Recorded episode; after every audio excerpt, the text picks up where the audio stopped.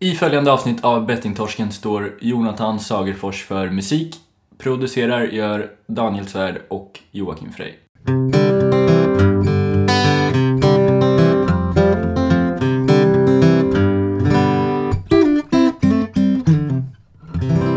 Ja, hallå eller? Jag Ska känner vi- att jag hamnar under hela, hela systemet. Men du, är- du är alltid en mil, eh, en mil ifrån micken alltså. Mm. Från Micke. Jaha, En mil Mhm. och en mil. Vad är en mil? Vad är en mil? alltså vi är igång. Välkommen till Bettingtorsken. Välkommen! Välkommen!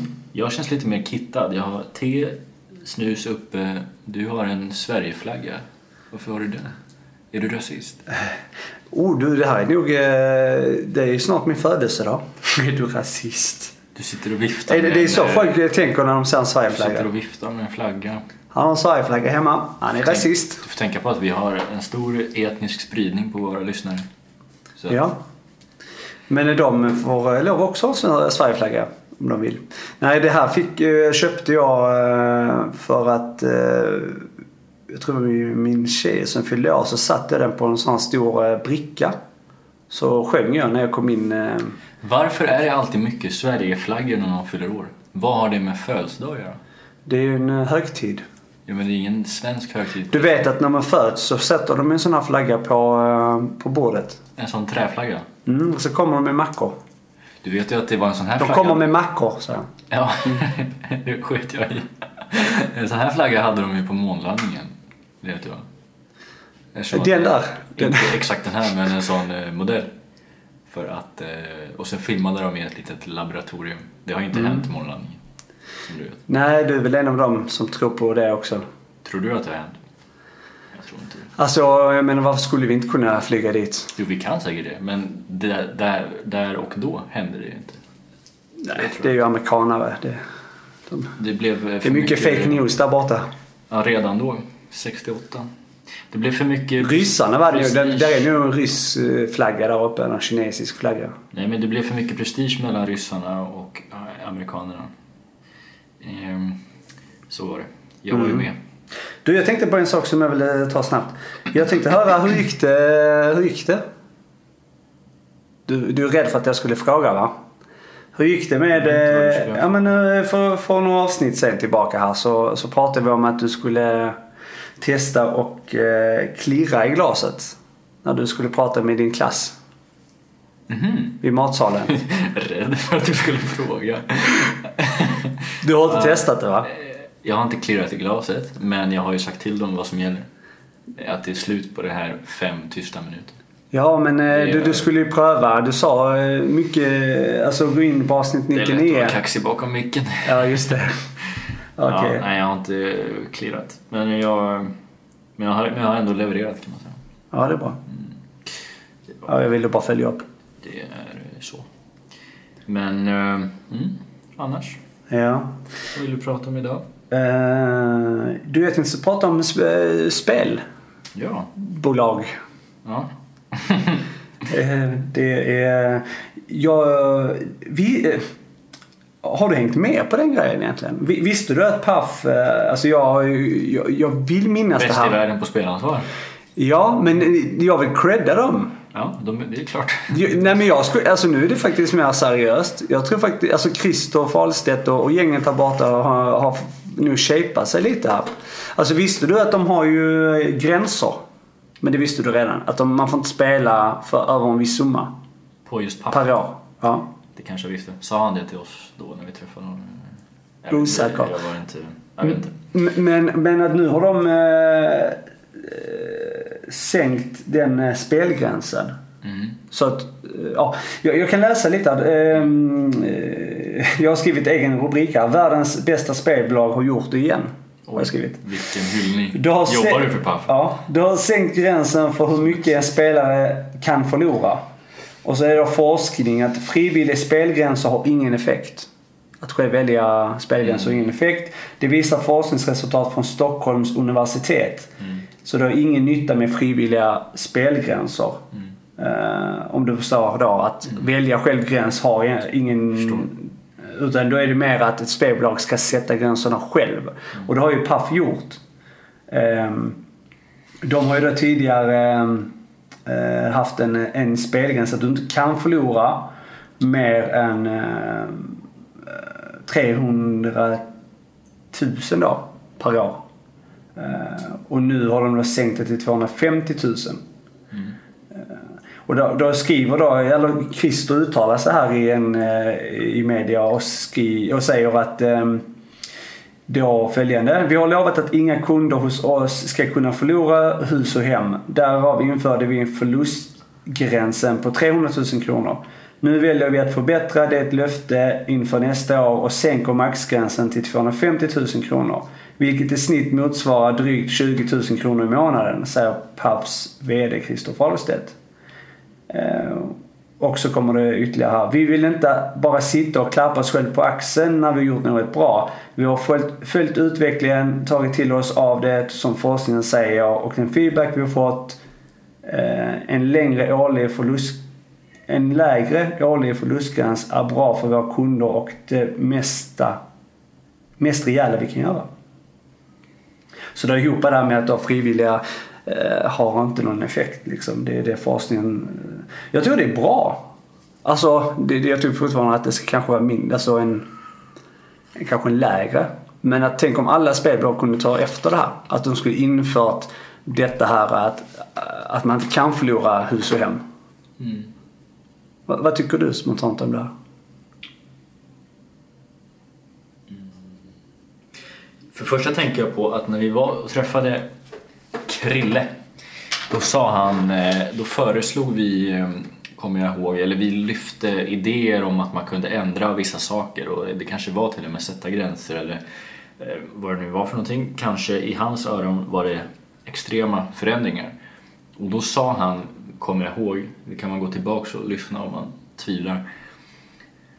Minns jag inte ordagrant men han sa ungefär att man kan inte bara göra sådär som ensamt spelbolag för då förlorar man för mycket. Man måste få hela branschen med sig. Man kan inte bara liksom hoppa av tåget och gå en helt e- egen riktning. Då, då förlorar man för mycket pengar och sådär. Så att, men tydligen så kan man ju det då. Eh, men eh, ändå, så jag tyckte det, han måste ju ha ändrat sig väldigt mycket på just den punkten. Men det är ju såklart eh, det är ju såklart bra. Det är väl inget att snacka om. Alltså, det är ju inte dåligt. De, det står också att de har valt, eller de valt tidigare i år att öppet redovisa siffrorna för hur mycket olika kundsegment vinner och förlorar på Pafs nätspel. Sen är det ju sekretess, jag vet inte hur exakt det är så jag har inte varit inne och kollat på det här, men de har ju tappat en större kundbas av spelare eh, som då spelade för mycket.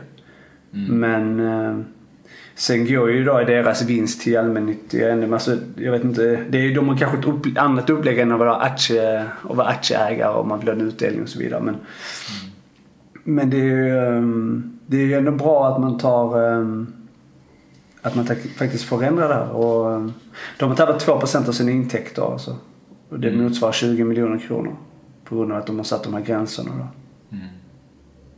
Jo, men det är såklart, det är såklart bra. Men sen så kände jag lite så här, jag, mitt, eh, eh, min eh, liksom... Men tänk om det skulle gällt för alla. Alltså alla som är kopplade till licenserna. Alltså alla som har licenser då. Mm. Utgår ifrån då en, ett, det här i, i licenserna så ska man inte ha dem, man har en förlustgräns. Mm. Att man kan inte förlora mer. Så som Paff, så att de utgår från deras mall och om de då klarar att sänka det utan att det gör för mycket för dem. Liksom. Mm. vilket är väldigt rimligt. Alltså, att förlora så mycket pengar är ju otroligt mycket pengar ändå. Alltså, du, du har ju ändå stora spelproblem om du spelar upp 250 000 kronor på ett år. Det är inte många som har liksom. Men, men, Vad var det Svenska Spel hade för några år sedan? 999 miljoner Jag har ingen aning. Men, men eh, det är det är intressant utveckling. Jag tycker man borde kolla närmare på det här.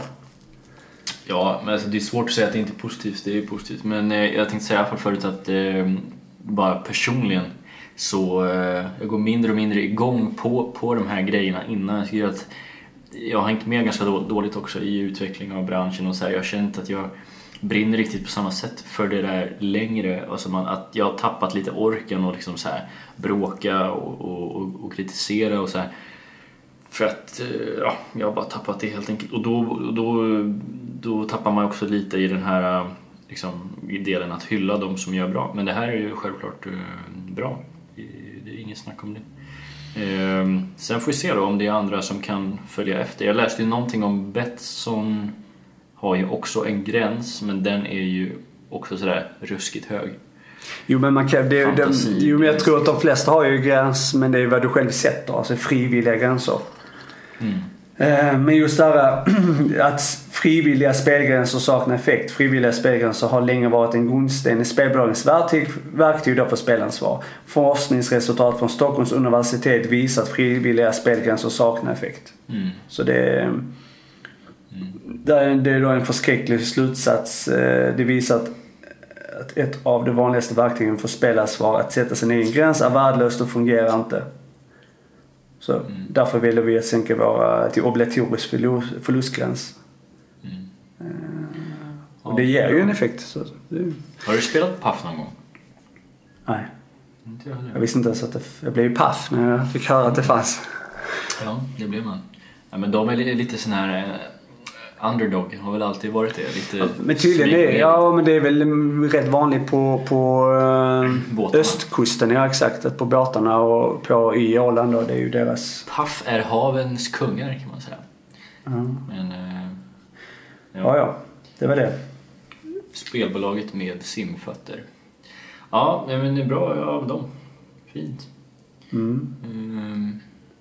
Det, det är också lite som att det att vara ett spelbolag som vill visa sig duktiga och ta ansvar för riskfyllt spelande.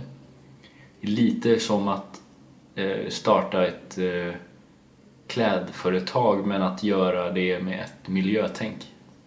Förstår du? Att, mm. eh, för jag hörde nämligen, Utveckla. Ja. jag hörde häromdagen om ett klädföretag som har som sin nisch att de har inga säsongs... Eh, vad heter det här ordet nu? Säsongskort? Nej. Kollektioner. Okej, okay, ja. Eh, och de har struntat helt i sånt. De gör kläder med, enligt dem själva, väldigt hög kvalitet. De kan hålla många år. Mm. Och de riktar sig till vuxna som kanske inte, eller har mindre risk att växa ur kläder än barn. Då. Mm. Man kan ju bli tjock och sådär men det, ja, du fattar. Mm. Eh, nej, man blir inte oftast längre när man är vuxen. Nej, nej. oftast inte. Kanske lite kortare framåt eh, ja, just det. åldern. Men eh, i alla fall då.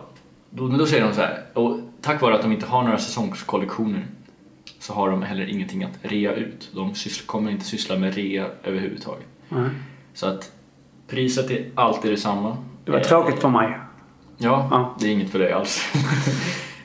och då säger de då så här, tack vare det här så kommer vi ha lägre produktion, vi kommer inte göra lika mycket skada på miljön som andra klädföretag eh, och vi kommer att ha bättre arbetsförhållanden för de som tillverkar kläderna och så vidare. Och, så vidare.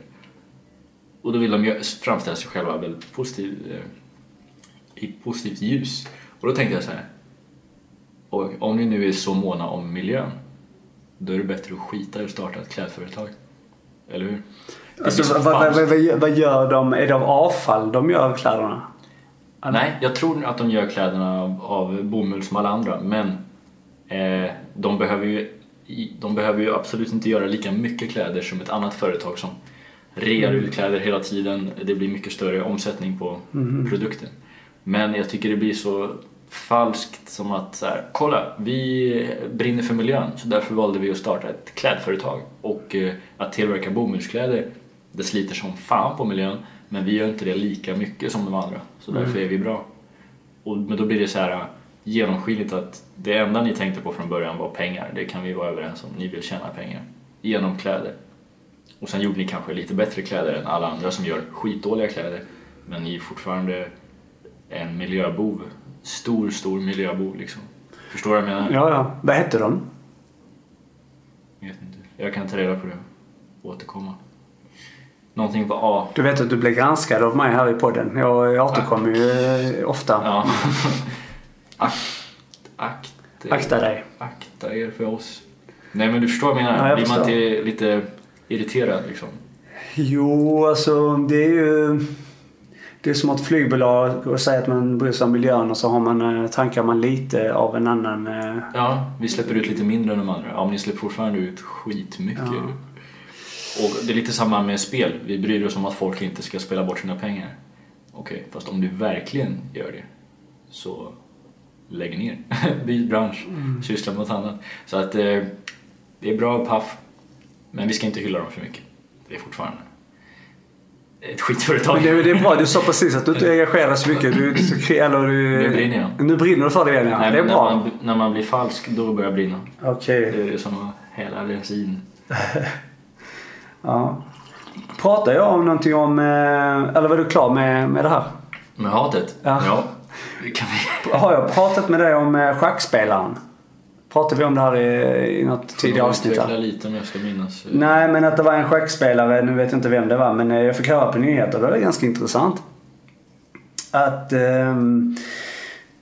jag tror det var en ryss för något år sedan tillbaka som eh, var med i en schacktävling, VM i schack. Eh, och ehm, efter turneringen så hade han gått ner eh, 15 kilo i vikt. Varför? Ja, det var intressant. Han, hade förlorat, alltså, han förlorade 60 000 kalorier under eh, turneringen. Du menar att viktnedgången skedde under turneringen, inte efter? Nej, nej, nej. Du, du sa efter, så jag fattar inte. Jaha, nej, efter poängen. turneringen. Alltså efter turneringen var slut. Ja, Sorry. då hade han Ja. gått ner. Okej. Mm. Så att under turneringens gång så har han gått ner 60 000 kalorier och 15 kilo. Eh, och, och de fattade inte varför liksom. Men så tydligen visade det sig att eh, att hjärnaktivitet är, eh, har du väldigt hög hjärnaktivitet, alltså där du tänker mycket, strategi och hit och dit, eller gör grejer och använder hjärnan liksom, eh, till max nästan då. Så är det, motsvarar det motion, alltså löpning. Visste du det? I... Nej. Det motsvarar löpning i just i kalori. I kalori, synpunkt. exakt. Att man, att man förbränner, Mm. man förbränner, kroppen förbränner kalorier liksom. Eh, Intressant. det visste inte jag. Det har man själv aldrig upplevt. Man har ju inte använt hjärnan Nej. på den nivån tidigare. Men, Nej, men jag tänker om folk, eh, det, det är ju mycket vikthets och så här att eh, kanske eh, engagera i något annat. Sudoku. Sudoku, jättebra. Lär dig spela schack. Ja. Eh, Ja, det var bara en liten parentes. Jag tyckte det var en intressant eh, upplysning. Ja. Jag vet inte vad ryssen heter, googla det. Om ni är Den smale schackspelaren. den smala schackspelaren. Och det var jag, och det är liksom jag, jag har inte själv 100% jag hörde på nyheterna bara skrev ner. Så jag har inte själv kollat eh, källan. Men du vet ju vad man säger. Man ska aldrig kolla upp en bra story. Man ska bara slänga ut den. Ja. För att eh, det är ju så. Men eh, ja, det var bra för honom. Vad hette han? Boris sa du? Eller? Jag har ingen aning vad den heter. Det, men han hette väl säkert det? Tror jag inte. Vet du vad det första jag gör när jag kommer till jobbet? Eh, men du har inget jobb? Ja, ja, nej. vet du det första jag Är det en gör? blitz det här? Nej? Du vet inte vad jag gör? Det första jag gör? Jag gömmer mig. Ja. Det är ju det är, det? är svårt att hitta, eh, hitta duktiga medarbetare. Arbetare menar jag. Ja. Ja. Jag fattar ingenting. Nej, alltså det roliga där är att ehm, jag gömmer mig så att det, det är ju svårt att hitta bra arbetare. Så jag går och gömmer mig vet du. Ja. Ja. Ja. Du fattar inte? Ja, du är en bra arbetare. Ja, just det. Jag fattar. Nice. Ja. Men eh, jag skulle vilja prata lite om eh, kriser faktiskt. Mm. Så nu sänker vi munterheten i det här avsnittet. Nej men eh, jag har ju eh, varit, jag, jag har tänkt lite på eh, just kriser. Det är intressant eh, med krishantering och sådär. Tänker du något på det? Alltså hur, hur hanterar man eh, kriser i eh, sin... eh, Kriser är så här dramatiskt ord men svåra stunder eller ja, liksom nedgångar i livet. Tänk att det här kan Motgång i, kan man säga också. Ja, man kanske har en motgång som är inte att man liksom tappar sin mat, systemet, kasse och, och vinflaskan går sönder utan kanske lite mer tunga grejer som kommer ibland i livet. Mm. Tunga perioder. Det är ju jätteintressant ämne för att, eh, och vi har inte pratat så mycket om det här faktiskt. Nej. Däremot har vi ju sagt att kriserna är ju de man måste vara mest vaksam Jag anser det, det är de man måste vara mest vaksam för att då eh, är det lätt att ta till spel som en flykt. Mm. Men eh, utveckla, jag vill inte, det är ju eh, intressant. Nej, men, eh, dels tänker jag att det kan, jag tänkte inte så mycket på spel först när jag funderade på den här, eh, att jag ville prata om det här. Men jag har gjort, det är väldigt lätt att göra kopplingen till spel, Mm. kriser och det är säkert många som lyssnar på oss, har lyssnat, som har varit igenom stora kriser. Till att börja med så, jag närmar mig 30 ju, Mm. eh, med stormsteg. Du har ju redan fyllt 30 för rätt många år sedan. Mm. Eh, hade du någon 30-årskris tänkte jag bara börja med att fråga. Egentligen hatar jag det ut- uttrycket ska jag säga för att det är så jävla tönt men man har ju ändå, det har blivit en grej ju. Så att, Ja. eh, men, eh, för jag tänkte ju när du fyllde 30, du Ja. anordnade ju en sju helvetes fest. Ja. Eh, och tänkte så här, Där på den tiden man hade pengar och trodde man var cool och man spelade ju som en galning. ja men det var ändå en jätterolig fest ju. Ja. Jag kan tänka mig att alla minns ju det här och kommer ju minnas det resten av livet. Det var jättekul. Men så tänkte jag så här, Man var misär själv bara. Undrar Men, varför du egentligen gjorde det på det sättet. Du gjorde det så enormt stort. Mm. Kanske kan ha varit för att du inom dig hade en, eh, en kris och du ville liksom leva ut och inte tänka på hur du egentligen mådde och så här. ja, alltså jag har ju alltid sagt att varje gång jag fyller år jämnt så arrangerar jag, och det gjorde jag tio år innan också, eh, Vad en större fest också. Jag bjöd många till en lokal, det var jättemånga och jag bjöd på eh, mat och dryck och allting. Stor fest liksom. Nu måste jag bara säga något. Lite. Nu var vi i en lokal, vi hade kul fest och så trodde man att det kom en komiker. det var fräschigt. Från Kalmar tror jag han var. Ja. Ja. Och eh, Han var ganska rolig va? ja, han var okej för att vara en Ja. eh, nobody. Han var liksom. billig. Ja, framförallt. Men sen så eh, trodde man ju när klockan började närma sig 12 eller vad det var att eh, nu är det snart dags att runda av eller gå ut på krogen i Malmö. Då blev vi hämtade av limousiner och Det stod tre, tre limousin, limousiner där ja. så åkte vi över bron till Köpenhamn och gick på en klubb där som heter Jag kommer inte ihåg vad den heter. Det Men, det bra- var, men det nu, du, du hade fixat fri entré och, Ja. och allt ni kan Ja, det dricka där inne för de som ville. Helt sjukt det. Ja, det, var, det var spexigt. Nej, men det var ingen riktig kris så, utan det var ju mer att jag hade sagt att det ville jag lägga pengar på. Jag ville ju inte ha några presenter och sånt heller utan min present till mig själv var att alla som ville komma kom. Mm. Eh, folk som inte bodde i Balbe eh, ordnade också med hotell ju. Mm. Så folk fick eh, verkligen komma ner och de behövde inte tänka för mycket på pengar. Utan, Mm. ja. eh, och det var egentligen bara för att jag, jag har sagt att jag sätter en budget till de här ja, till de festerna då, liksom. Så vill man vara bra kompis med mig så ska man bli kompis när jag är 39 för när jag är 40 sen då smäller det till. Ja, men också var du är 32 nu va? 33? Ja, nu ska jag bli 34. Du blir 34 nu. Ja, så det la jag snart alltså. också. Mm. Men, men, eh, nej, men jag har ju haft kris. Alltså, eh, om man då kallar det 30-årskris. Men det kom långt innan. Det var jag nog 28 kanske eller något sånt. Då mådde jag riktigt eh, dåligt. Mm. Varför gjorde du det då? Eller du kanske var också i spelmissbruk och så. här. Ja, det var mycket. Men eh, ja, just det. Och sen också vad man har gjort med sitt liv och Mm, med sin det är lite det tid. vi Och, pratar om. Man har liksom inte man har inte uppnått någonting och då, det har man ju fortfarande inte gjort. Så att det är, eller jo det har jag ju såklart gjort. Jag har ju har fått det. familj och allting så att visst, det har ju den. Familjen sitter Otacksam. Vägg i vägg. Nej men jag tycker så här. Nej, men, jag, Kan inte komma på någonting nej, som är bra med mitt Nej men om jag jämför med vad jag tänkte då. Alltså vad det, ju- det jag tänkte då var att jag har ingen utbildning, har inte någon riktigt jobb. Jag har liksom flyktig person, reste runt överallt, jobbade utomlands. Eh, trivdes inte i, ja, i mitt liv där jag var. Eh, spelade som en galning, mådde skitdåligt liksom. Eh, Så idag är det en helt annan. Men det jag menar, jag är fortfarande inte utbildad och så. Det är väl lite det jag tänkte på. Men då en parallell. Men klart att jag har fått ett mycket bättre liv nu. Så jag är ju långt ifrån den krisen är jag ju idag. Men jag hade det då. För att man tänkte på så många grejer. Men det var innan jag fyllde 30. Mm. Så jag var 28 tror jag. Så. Mm. Eh, när det var. Men vad, vad tänker du? Kan du, kan du berätta det lite är hur du just det tänker? här vad man har gjort med sitt liv. Jag hörde... För, Är du i en kris nu eller? Lite grann, ja. Berätta. Det beror på två saker. Dels eh, beror på eh, min ålder. Jag har varit eh, besatt av ålder och eh, olika tidsepoker eh, så länge jag kan minnas. Vilket är en stor svaghet för det gör ju, för, inte liksom inför någon annan utan bara för mig själv. Det gör ju att jag fastnar i helt onödiga tankar. Nu har jag faktiskt blivit, måste jag säga, sista året väldigt mycket bättre på att eh, leva här och nu. För att jag jobbar mycket med det, jag tänker på det varje dag. Ehm, för jag har verkligen upptäckt eh, fördelarna med det.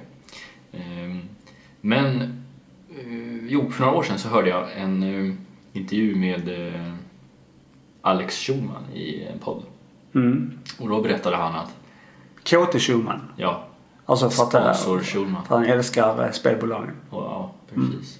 Pengar. Okej, ja. Ja, i alla fall. Då så sa han att ett citat var att han hade börjat han hade börjat jobba med det, inte bara jobba men ja, ägna sig åt det som han verkligen ville först efter 30. Han är fyllt 30. Och så la han till då att det var, han fick en insikt att fram tills han var 29 år gammal så hade han inte, och det här är då, så här uttryckte han sig, så hade jag inte gjort någonting av minsta värde mina första 29 år i livet. Och det är en jävligt dyster tanke. Och ehm, Eller så är det väl en utvecklande tanke. Alltså att man har ju utvecklats, han har ju gjort någonting under de 29 åren men inte något som kanske offentligt känt. Alltså någonting som har skapat ett... Ja, men jag tror inte det mycket om Eko. offentligheten men att man ser tillbaka på sitt liv och bara för sig själv tänker att vad har jag gjort som jag tycker är, är värt någonting som har varit stort för mig själv och viktigt och som man kan se tillbaka med, på med glädje. Och så kanske man hittar ingenting efter nästan 30 år. Det är klart att, eller jag känner också lite själv att jag kanske är på väg lite att hamna i den eh, kategorin. Eh, Så det är lite kris. Sen har jag också sista månaderna här varit med om mycket tokiga saker som har fått mig i en liten kris. Jag vill inte faktiskt gå in på exakt vad det har handlat om men eh, i alla fall det har varit ganska jobbiga grejer. Men det jag ville i alla fall prata om var så här hur hanterar man det här och vad har man ägnat sig åt eller hur eh, hur säger jag det? Jo, jag vill lansera en tanke kan man säga.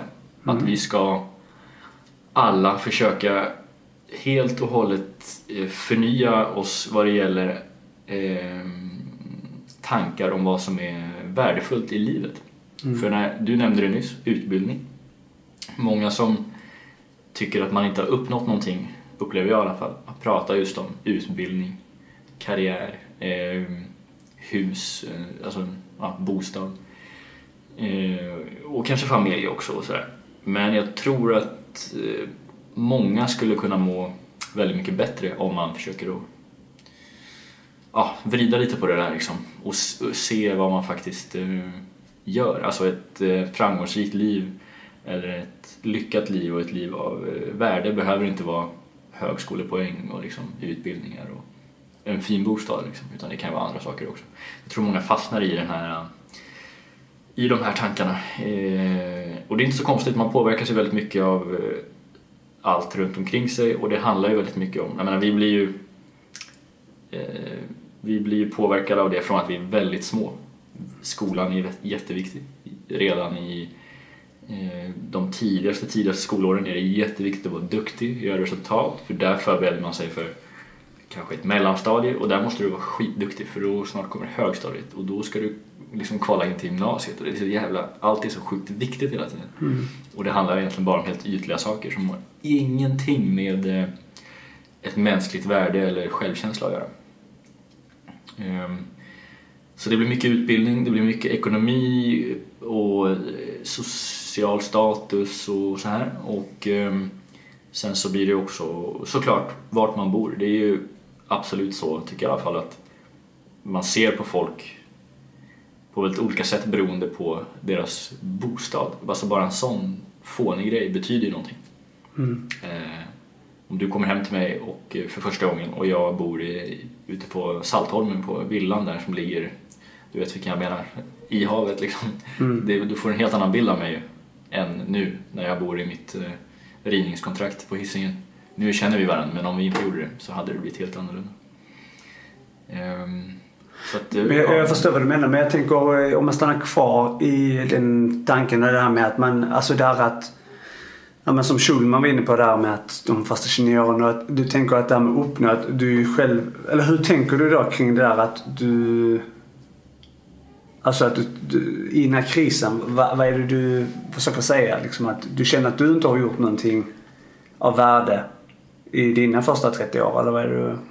Nej, jag försöker, säga- jag försöker säga att eh, om man kollar på eh, normen av eh, framgång och ett värdefullt liv så har jag inte gjort någonting. För att jag har ingen utbildning, jag har absolut inga pengar, jag har ingen familj, jag har ingen egen bostad. Eller jag, jag har en lägenhet men ja, den är ju som den är. Och jag, eh, ja, jag äger absolut ingenting. Jag äger typ min Men, men, men, det, det viktiga är i den här som pratar men är det kris för att andra ser på dig så eller är det för att du själv mår dåligt av de här? Ja, Eller hur precis, det är det jag försöker komma åt lite grann. Att jag försöker få mig själv att komma ur det här. eh, Man kan ju känna att eh, samhället har en i sitt grepp och dömer en som eh, ganska så misslyckad när man är 30, som jag är om tre månader ungefär. Eh, och har då, eller rättare sagt inte har, någonting egentligen. Men jag förstår ju innerst inne att alla de här grejerna jag nämner, bostad, ekonomi, utbildning, betyder ju egentligen ingenting. Eh, eftersom att du och jag, alla människor, eh, är eh, i oss själva, har ett extremt stort värde liksom. Mm. Men är inte det mycket det här att man ehm, tänker att hur folk, alltså att man bryr sig om vad andra tänker om en och då blir man då placerad i ett fack. Alltså det handlar ju egentligen bara om dig själv för att det är ju ingen som har den bilden av dig. Alltså samhället bryr sig väl bara om Alltså om man ser samhället som då är staten eller vad fan som, jag vet inte vad du menar med samhället men eh, de vill ju bara att du ska betala skatt. Så är de nöjda. Ja.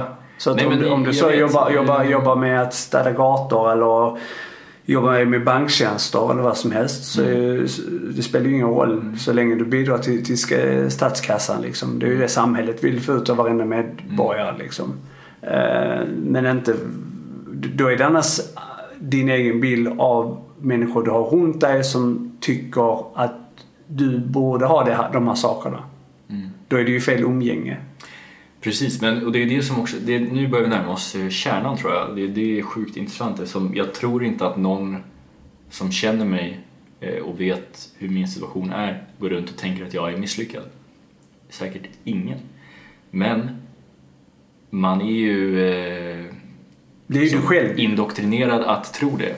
Att, eh, alltså så som samhället ser ut med eh, en, ett enormt fokus på tillväxt liksom och, och kapitalismen styr ju oss och eh, alla de här yttre, mm, så som det målas upp, det är ju bara så här om man funderar på vad jag menar, ta en promenad på stan och se vad som pågår. Men, liksom. men det handlar ju om vad det är för samhälle du eh, refererar till. För det finns ju olika då, samhäll i samhället. Det finns ju de ödmjuka och så finns det Mm. de som inte är ödmjuka. Eh, och det kan man gå in genom det om man pratar om dem om man, om man är religiös så pratar vi mycket om, alltså om ödmjuk. Eh, Mm. de, eh, de vinner ingenting utan de som vinner är ju de som... Alltså, ödmjuka vinner ju på andra sätt. Mm. Men de som då eh, inte har någon ödmjuk sida utan bara kör på och är vilda västern. Det är samhället, alltså kanske kapital- kapitalismen och Mm. själva där. De tycker ju att ödmjuka är losers liksom. Mm. Det är ju deras bild. Så det är ju var i samhället man vill vara. Alltså var, var vill man... Och jag tror det, det är det du själv som väljer hur du vill se dig själv ja, i samhället precis. och var i samhället du vill vara. Vill du vara bland de ödmjuka Mm. där liksom pengar och allt annat, utbildning inte spelar någon roll utan det handlar om vad du kan bidra med. Mm. Alltså som en empatisk, sympatisk människa liksom. Mm. Eller om du vill då eh, vara eh, på den andra sidan. Eller, alltså, man kan ju vara god vän med, med Nej, men jag båda. vet eh, vad du menar, men, men det, är också, det är precis det som är grejen ju, som jag egentligen ville komma till. att eh, Jag tror att, jag, jag tror så här, ingen, eller väldigt, väldigt få som bryr sig om andra i, utifrån de här kategorierna, utbildning, status, lön, allting. Men det är väldigt många som tror att andra tänker på det. Förstår du vad jag menar? Mm. Man går runt och tror att, att folk ser ner på en när man inte har alla de här ytliga framgångarna. Men det är ju ingen som gör det. Så det jag vill komma till är att man måste försöka, tror jag, för att kunna må bra. Sen finns det mycket annat att göra också, men det här är en del. Eh, ta sig ur det här greppet och förstå att alla de här delarna vi har nämnt har ingen betydelse och folk folk bryr sig inte om dig. Alltså, de, de bryr sig inte vad du har, för, de bryr sig om dig men de bryr sig inte vad du har för jobb eller pengar och allt det här, utbildning. Men jag tror att hundratusentals, kanske miljontals människor bara i Sverige går runt varje dag och tänker att det här är så jävla viktigt för att andra ska se på dig som framgångsrik. Men eh, egentligen har det ingen betydelse. Bara som ett exempel på hur mycket folk pratar om det här. På mitt jobb, när jag jobbar, när jag träffar nya kollegor så pratar man lite, ja du har jobbat här och kul, trivs du med det? Och så. Inom 30 sekunder i alla sådana samtal, då kommer den här frågan upp. Är du utbildad? Alltså på, till då, lärare eller fritidspedagog. kan. Den är väldigt, väldigt intressant. Folk är väldigt så här ängsliga. Man vill gärna sätta, alltså på något sätt, eh, man vill bekräfta sin egen status. Eh, så man säger, är du utbildad? Så kan jag svara ja då, nej. Och då känns det ju som att eh, den som har frågat redan skapar sig en bild av, av mig. Och han, är, mm, han är inte utbildad, han har glidit in kanske på ett bananskal i det här yrket och, och så kanske den personen själv är utbildad. Då blir det direkt en sån statusskillnad i, i det. Ja, alltså det finns vissa saker man kanske borde utbilda sig. Alltså advokat, läkare och så vidare. Det, det, det, känns, det, känns ganska jobbigt om det är någon som halkar in på ett vikariat och ska börja fixa, min, fixa min hjärna eller hjärta eller Ja, någonting. ja. Det, det är lite jobbigt kanske. Men, men ehm, eh, ja. Alltså det är ju så här. eh, Jag tror det är klassiskt i, i många yrken, många branscher och, och att man, man vill men det är lite det här med egot liksom. Eh, De mest avslappnande situationerna är när du pratar med någon och jag aldrig berättar vad, vad du gör. Eller kanske då, nej jag gör- ingenting. Mm. Jaha. Fan vad härligt. Gött svar liksom. Det blir ju på riktigt. Man, man har ingen mur att klättra över. Det är som vi har pratat om tidigare avsnitt om du ska dejta någon tjej så, Mm. så är det liksom att kunna prata om eh, vem du är på riktigt. Liksom. Mm. Eh, Ja, men en speltorsk som ambivalent, mår bra ibland. Mm. Oftast inte. så, och då, tar, då bygger man ju någonting. Eh, Det handlar ju om det. Det handlar om dig själv. eh, Och vara nöjd med dig själv. Alltså att må bra. Ehm, För som sagt, alla missbruk, spel, allt annat. eh, Grund, det grors i detta. Mm. Exakt i det här. Att man inte är nöjd med sig själv. Man vill fly något, man vill vara något som man inte är och allt det där. Man mår inte bra. Och där, när vi pratar om krishantering, Mm. som du, det är ju det det här segmentet handlar om. Så är det ju exakt det vi gör nu. Mm. Det, det här är ju krishantering. Liksom. Ja. Hur man kan samtala kring det och hur man kan tänka på ett annat sätt. Mm. Eh, och- och det gör ju det gör ju vi nu och det får ju folk lyssna på. Det är ju jättebra för dem. Eh, men också det, det är ju det alla, eh, de som är utbildade att jobba med människor och beteende och allting, de kan ju det här. Så därför mår man dåligt med att lyssna på det här så är det ju jätteviktigt att ta kontakt med en vårdcentral, berätta sin situation och inte skämmas över det. För att kunna få hjälp. Det är ju en del av en kris. Eh, situation. Och det kan vara efter allt möjligt. Det kan vara en bortgång. Det kan vara eh, exakt det vi pratar om, social status som leder till psykisk ohälsa och så vidare. Mm.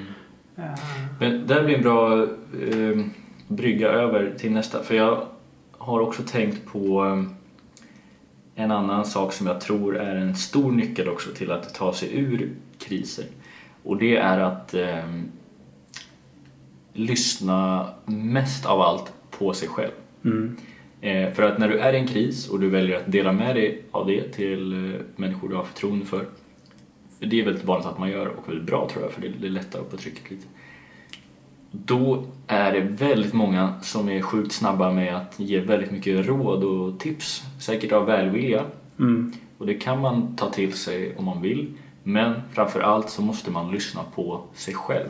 För senaste eh, tiden i, i mitt liv så har jag gått mer och mer över till en övertygelse om att eh, egentligen det här med träffa psykologer och gå i terapi och hålla på med yttre ja, behandlingar, om man ska kalla det, är egentligen, eller i alla fall borde vara onödigt. Därför att inom dig själv så har du egentligen alla svar och det finns metoder och sätt att arbeta på där du kan, där du kan eh, ta dig ur din kris eh, ja, på egen hand. Då. Men framför allt att man ska lyssna på sig själv.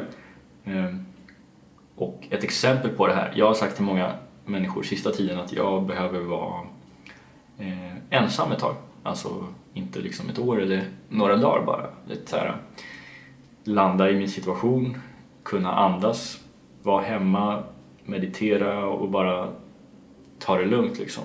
Och jag känner just nu väldigt starkt inom mig att jag behöver inte andras eh, kanske umgänge så mycket eller närvaro och liksom stöd och så här. Och det är många som är väldigt schyssta. Det är folk som har sagt men kom hit, var här, vi tar hand om dig, jag beställer hem mat till dig såna här grejer. Men jag har bara känt väldigt starkt att det är inte det jag behöver just nu. Mm. Utan jag behöver två, tre dagar, fyra kanske av eh, isolering. Då säger många Nej men det där är jättefarligt, det där ska du inte göra, isolera sig, det är inte bra, du måste ut, du måste träffa folk, du måste in i gyttjan igen liksom. Och då blir jag så här, nej, för att det där är också en norm bara egentligen. Så vem som säger att det där är det sättet att hantera kriser på, att bara kötta, gå och jobba, låtsas som ingenting har hänt, borra ner huvudet, bara köra på. Det är nog inte så bra alltid. Liksom. Alltså jag, jag, kan inte riktigt hålla med dig om att man eh, har, hittar lösningar på, på sakerna själv. Um, för att um, jag tror, eh, alltså du har rätt att många saker kan man, måste man lyssna på sig själv om. Man har ju svaren själv. Det är ju därför man går till en psykolog. Det är för att man själv har ett svar. Mm. Det är inte så att psykologen berättar svaret åt dig. Mm. Det det handlar om, det handlar om att sortera dina tankar. Mm. Att sortera dina problem. Sortera krisen. Mm. Berätta hur en situation ser ut. Berätta vad det är som du tänker mycket på som du inte kan gå vidare ifrån. Mm. Eh, och du har svaren inom dig själv. Men att bara sitta själv och inte ta emot någon feedback från någonstans. Eh, tror jag kan bli farligt för då stannar du i den tanken. Det är svårt att gå komma över den tanken. Mm det är svårt att sortera hur du ska liksom lösa tanken. Det handlar inte om att gå ut bara ner huvudet i ett jobb eller göra något annat. Det är ju dumdristigt, det vet ju alla om redan. Att det är det som gör utbrändhet och allt annat. Det skapar ju psykisk ohälsa på bara Tror du verkligen folk tänker så? För det är väldigt många som gör så och så det pratar om det. Exakt, men, så, men det, kommer, liksom. det kommer tillbaka. Man, det är därför det är många som, det är ju jättevanligt nu med psykisk ohälsa redan i väldigt mm. ung ålder. Eh, många pratar om det och det är ju otroligt viktigt att prata om. Eh, men det är utbrändhet och många andra faktorer. Det är till och med alltså, fysiska eh, problem i kropp. Alltså med kroppen. Det kan vara allt från hjärtattack till diabetes och andra grejer som, på grund av att man har misshandlat sig själv. Genom att man kanske äter eller man bara kör på liksom. Men att kunna sortera. Jag tror inte så mycket på att prata med nära. Jag, jag är liksom i den att vissa saker, de, du har ju det i dig själv. Det är bra att ventilera med vänner och så här. Men inte allt. Mm. Tror inte jag på. Utan vissa saker ska du bara prata med någon. Alltså en psykolog som är, har liksom, som jobbat reda ut detta här med dig. Mm. Där du själv kan prata om svaret men du har fått ur dig det. Och mm. kan börja sortera det med, med han eller henne då som är psykolog. För att det, jag, jag är lite rädd för att människor ibland, eh, eller jag tänker att berättar man alla sina eh, tankar så tror jag det kan användas emot en omedvetet av personen man har berättat det för. Mm. kan vara mamma, pappa, syskon eller en, en ja, tjej, kille. Alltså vem som helst. Mm. Eh, så att jag håller inte riktigt med om att man ska bara vara själv eh, för att reda ut sin kris. Däremot så tror jag man kan vara själv till en viss del. Mm. Att kunna vara ensam men att man ändå behöver få ur det men med då en, någon som har utbildning att hantera detta eh, som ett jobb. Mm. Eh, för att vissa grejer kan man inte komma ifrån. Ja, men jag menar inte att, eh, jag säger inte så att man ska vara ensam utan jag säger att du ska lyssna på dig själv och mm. ta dina egna innersta känslor på väldigt stort allvar. Ja, ja. Så att, för, jag menar bara, det var ett exempel just nu i mitt liv. Just nu behöver jag vara mycket ensam. Det känner mm. jag väldigt tydligt när jag går in i mig själv och så här. För någon annan så kan det vara tvärtom. Jag behöver vara ute på Nordstan hela tiden. Det mår jag jättebra av. Mm. då ska du göra det. Då ska du inte lyssna på mig som säger att det är nog bättre att du är hemma utan lyssna på bara dig själv. Ja. Ehm, För, för jag tror det farliga där är att när folk säger att ja, men det är farligt att vara själv. Det tror jag för att folk är rädda för. De tänker att vissa tankar kan man inte själv sortera. mm, Och sitter man bara och ältar en, en viss sak som har hänt, eh, alltså en viss, ett visst problem och inte kan komma förbi det, då kanske man börjar med ännu sämre och ännu sämre och ännu sämre. Man kommer liksom in i en depression och så kanske man börjar spela eller göra andra eh, tokiga saker liksom. Förstår du vad jag menar? För att man klarar inte av att ta sig ifrån det, den krisen. Så jag tror det är det folk tänker eller, eh, när de menar det, att det är inte bra kanske att vara själv. mm. Eh, av ren välvilja liksom. Det är ju säkert välvilja men man ska också tänka på att det, när man säger så till någon så tar man sig väldigt stora friheter att Ja, ja. berätta för någon annan vem den är och vad den behöver. och Så det ska man väldigt mycket passa sig för. Jag tror det bästa man kan göra som en anhörig, vän eller någonting i en eh, närståendes kris är bara så här eh, ja, min telefon är öppen liksom. Vill du prata så ska jag svara. Eh, Mm. Och eh, se till om du behöver någonting. Eh, punkt slut liksom. Och lämna över mycket ansvar till den som är i, krisen. Mm. Tror jag. Men just det här som du sa från alla början, att när alla människor, alla, alla människor vill ju vara Dr. Phil. De har kollat mycket på TV4 och så tror de att man är Dr. Phil och ska hjälpa världen med hur, eh, hur saker och ting ser ut. Alla är ju hobbypsykologer liksom. Och det är ju eh, det stora felet. Eh, För att en, eh, om du ska vara en bra medmänniska och verkligen vill, då ska du bara inte säga någonting. Du ska bara lyssna. Mm. Du, du har ditt eget svar Mm. bara du kan prata om att du inte mår bra räcker. Det är inte så att jag, åh jävlar nu måste jag ju hitta världens bästa lösning till Daniel för att han, eh, ja, han, han mår så här. Det, det, så är det ju inte. Ja, nej men exakt, jag tror just att det är nästan alltid, om inte alltid, så finns svaren inom dig. Det är samma om man står kanske inför, det inte vara kris, men du står inför kanske ett stort beslut i livet. Så Mm. liksom man ska gå höger eller vänster och man är lite förvirrad kring det så då, då, då blir det ofta att man frågar andra, "Ja, vad tycker du, vad borde jag göra? Och så här. Jag tycker att till den som nästa gång får en sån fråga, man ska bara svara, du, du vet ju själv. Alltså bara så här, uppmuntra den grejen. Fråga dig själv. Mm. Åk hem och lås in dig i en timme och titta in i dig själv så kommer du ha svaret. Liksom. Det säger den ödmjuka men kapitalisten säger Kör mannen! Tjäna pengar! Köp Dinero! Dinero! Para! Kom igen! Fleece! Köp en ny kostym, kommer du må så jävla mycket bättre. Eh, ja, nej, men det är, det är viktigt att vara lite förberedd tror jag inför eh, då kriser. Och sen ska jag säga en grej till, sen kan vi byta ämne. Eh, och det är att om man är lagd lite grann åt eh, det flummiga hållet eh, så kan man tänka så här. Eh, lita på processen. Alltså, jag menar, lita på att det som händer dig, det finns en poäng med det. För jag tycker att ju äldre man blir med mer erfarenhet så, eh, så lär jag mig hela tiden. Alltså det kommer som ett... Det är som att eh, liksom, universum försöker bevisa det här för mig och säkert alla andra hela tiden. Att det finns alltid en tanke. Och när man är i en svår eh, stund så är det alltid väldigt svårt att se poängen med det just nu. Men jag tror bara man ska chilla lite och sen kan man titta tillbaka om tre år och då kommer man se, ja ah, okej, det här lyckliga och härliga som jag är i nu hade aldrig kunnat hända om inte det där skiten hade hänt. Liksom. Mm. Så det finns en process och det finns en tanke med allting och man måste bara ibland luta sig tillbaks och lita på den, även om det kan ju vara tufft. Det är bara att lita på Buddha. Faktiskt. Mm. Eh, eh, så är det. Ja, men det är kommer bra. man till slut till eh, nirvana. Ja. Ni får eh, läsa om eh, buddhismen, ni som eh, Nej men det har inte med. Nej, nej, men jag fattar vad du menar. Du, du, du, du, har, du har rätt. Det, är, um, du rätt. Jag, jag försökte bara liva upp stämningen här va. Ja, det ska du inte, det ska du passa dig för. Nej, Nu, nu, när, nu när flaggan är här och allting. det är sällan ett liv är eh, en rak sträcka liksom, Ja. utan konstiga saker.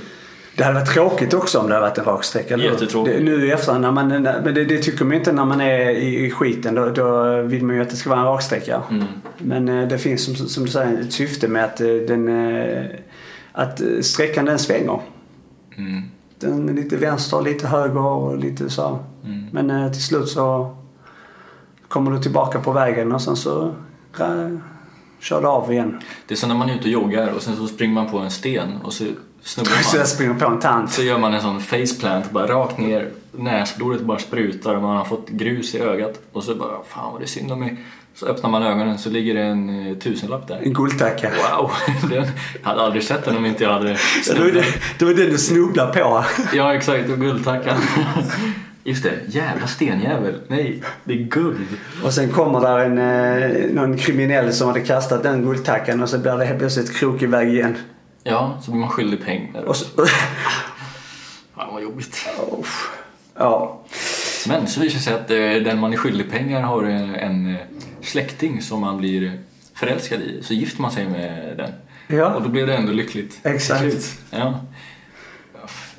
Det kan, det kan gå hur som helst helt enkelt. Trust, trust your path. Mhm. Mm. Ja, du, jag... ehm, eh, har du sett eh, den här eh, dokumentären på SVT? Din hjärna? Mm, delvis. Med Anders eh, Hansen, va? Mm. Jag är stort eh, fan alltså. Jag vet ju... eh, Jag gillar honom verkligen. Jag har skrivit till han för att jag vill gärna prata om skärmberoende med han för att jag har ju det själv. Så... ehm, Hur går det med det förresten? Hur känns det? Har du redan blivit lite avtänd på... Nej, jag använder ju telefonen ibland i alla fall på kvällen. Men det, jag har ju inte den ute när jag väl är ute. Så jag är ju inte avvägd av den än. Men jag känner när jag är ute att det är mycket bättre. Det känns skönt. Det Jag behöver inte stressa med att jag ska hinna med en vagn eller det och det och det. Det är väldigt så här, jag tar den vagnen som kommer eller... Eh, ja, så det, det, det är skönt eh, faktiskt. Det, och, eh, och man behöver inte vara med på allting. Det är skönt. Jag behöver inte vara med på vad som händer i Göteborg i nu. Nej. Utan jag, jag gör det jag känner jag vill göra i Göteborg nu. Eh, Istället för att bli tillsagd av sociala medier vad man ska göra. Och sen har ju du också pratat om att du tycker att ditt skärmberoende har varit ganska grovt eller sådär. Ja, Då väldigt. tar det ju tid så att bara du känner att du går åt rätt håll så är det bra. Ja, jo, men jag är inte så intresserad av eh, att skriva och eh, uppdatera och se vad folk håller på med. Det, det har jag lagt lite på is kan man säga med detta. Men eh, däremot så vill jag prata om den här dokumentären. Hade du sett det här avsnitt två? För jag vet att jag, jag sa det inte i podden men jag sa det utanför podden att du måste se avsnitt två av din hjärna. Eh, Och att vi ska recensera det ihop. Mm. Jag tänkte vi skulle kunna gjort det i podden men Ja, eh, då, kör. har du sett den? Delvis. Okej, vad handlar det om? Det handlar om eh, hjärnan. Och, eh, nej men kör, för att grejen är så här att jag, jag har hört på många andra ställen honom prata om de här sakerna som jag vet att han, han pratar om. Så jag, jag kan hänga med i, i snacket liksom. Mm, okej. Eh, jag är som sagt Om ni inte har- big fan. Men om ni inte har sett det så ratta in SVT Play där och det är din hjärna med Anders. Och eh, det han pratade om i avsnitt två var ju ehm, eh, många grejer. Nej men det var ju framförallt med att eh, sociala medier. Mm. Att man... ehm, Ja, det är bara så stökigt. Alltså det var ju någon som hade tre skärmar på. Det var så sjukt. I, i, inte, om du har sett det här nu så var det ju en kille som kollade. Han, han, ville, han ville se så mycket som möjligt. Så han hade tre skärmar igång med tre olika sporter samtidigt. Mhm. Oj. Shit. Och det första, jag, bara, alltså jag fick en sån lavett i huvudet när jag såg den. För det var verkligen så här, bam, rakt tillbaka till spel, Du stressad? Usch vad stressad jag blev. Han hade på en fotbollsmatch, han hade på en boxningsmatch och en squashmatch. Och så kollade han. Ja, det är jättekonstigt. Men det är bara för att han gillade sport tydligen. Då skulle han hänga med i allting. Och då gjorde de ett test för att se om han verkligen såg alla. Alltså om han kunde uppfatta sekvenserna i. Och det kunde han ju såklart inte. Det var spoiler alert på det. Men det var så sjukt för att jag kommer ihåg när man spelade som mest. Då satt man hade ju tre fotbollsmatcher igång samtidigt bara för att hänga med. Liksom. Data, mobil och TV. Fy fan vad hemskt det var. Alltså jag mådde så dåligt när jag såg den så jag bara... Alltså jag, det var, jag fick panik. Alltså det var så hemskt. Vet du, jag måste bara säga till Det dig. var därför jag tänkte om du också upplevde samma sak. Men du har ju inte nej, sett men, den. Nej, precis. Men jag alltid tänkt på när man pratar om det här eh, just... eh, Ja, Då det har jag alltid en grej jag refererar till, eller ett tillfälle. Och det är när vi satt, eh, du och jag, i min Mm. lägenhet i Gamlestan. Jag minns att vi hade en, en dator på soffbordet. TVn var igång självklart. En dator i, på fönsterbrädan eller sån här. Mm. Och mobiler och det var iPads. Det Vi hade ju fem enheter Kaos. igång eller något sånt samtidigt. fruktansvärt. Men eh, det är i alla fall också pratar om att, eller de snackar om det här med sociala medier att, eh, att eh, ja men bland annat att utvecklarna de vet ju om hur man då kan maximera beroendeframkallning. Eh, och eh, till exempelvis en grej som är väldigt intressant, det är att, och det visste inte jag om, att du lägger en grej kanske på Instagram och jag gillar den direkt. För jag tycker den bilden var fin eller vad det är. Men de håller inne likesen. Ja. Alltså de kan ju välja, alltså utvecklarna har ju gjort det på så sätt att du ska gå in och kolla. Mm. Eller du ska in och se hur många likes du har fått. Egentligen har du fått kanske alla de här 19 likesen på en gång. Mm. Men det kommer i etapper. ja. Mm. Alltså det är så sjukt. Cyniskt. Mm. Och att man inte har fattat det innan. Men... eh, Och sen och det är just för att folk ska hålla sig inne och... eh, Och så samma, det var en kille där som hette Assa Rayskin tror jag han hette. Han är den som har eh, uppfann den här oändliga scrollsen. Alltså att du kan Ja. scrolla, scrolla, scrolla, scrolla, Mm. scrolla. Och han är så här supermotståndare mot sin egen uppfinning. Mm. För att han vet hur sjukt det är. För att det är ju det som gör att du är inne. Och du slösar bort ditt liv. Och det är så här att 220 000 livstider slösas per dag. 220 000 livstider. Alltså livstid per dag slösas bort. För det är så många människor som sitter Det inne. går inte ens att ta in liksom. Det är så här. Ja, det är abstrakt. Men eh, ja, det finns så mycket mer att prata om där. Men det är ju så här själva hela uppbyggnaden på skärmberoende. Att eh, kolla på den och sen så stäng ner mobiljäveln. Men jag tycker man märker rätt så tydligt att det finns ju, och det har vi pratat om några gånger, men det finns en trend i att eh, folk är trötta på det här. Mm, det har jag märkt också. Färre och färre har de, Facebook lyssnat, framförallt. de, de har lyssnat på mig. Mm. Och det är, man pratar om, eh, liksom, just Facebook har jag tänkt på att det är, eh, det försvinner mer och mer. Ja. Eh, Sen kanske statistiken säger emot det, är bara min upplevelse när man pratar med folk. Men, eh, Men det är just det, du kan ju ta bort dina konton så de ser fortfarande ut som att du har många men det är inga aktiva eh, personer där. mm, Alltså det är, det är människor som minns, men det syns inte någonstans. mm, Så det är ju folk som kopplar ur. ja, Sen är ju allt synkat.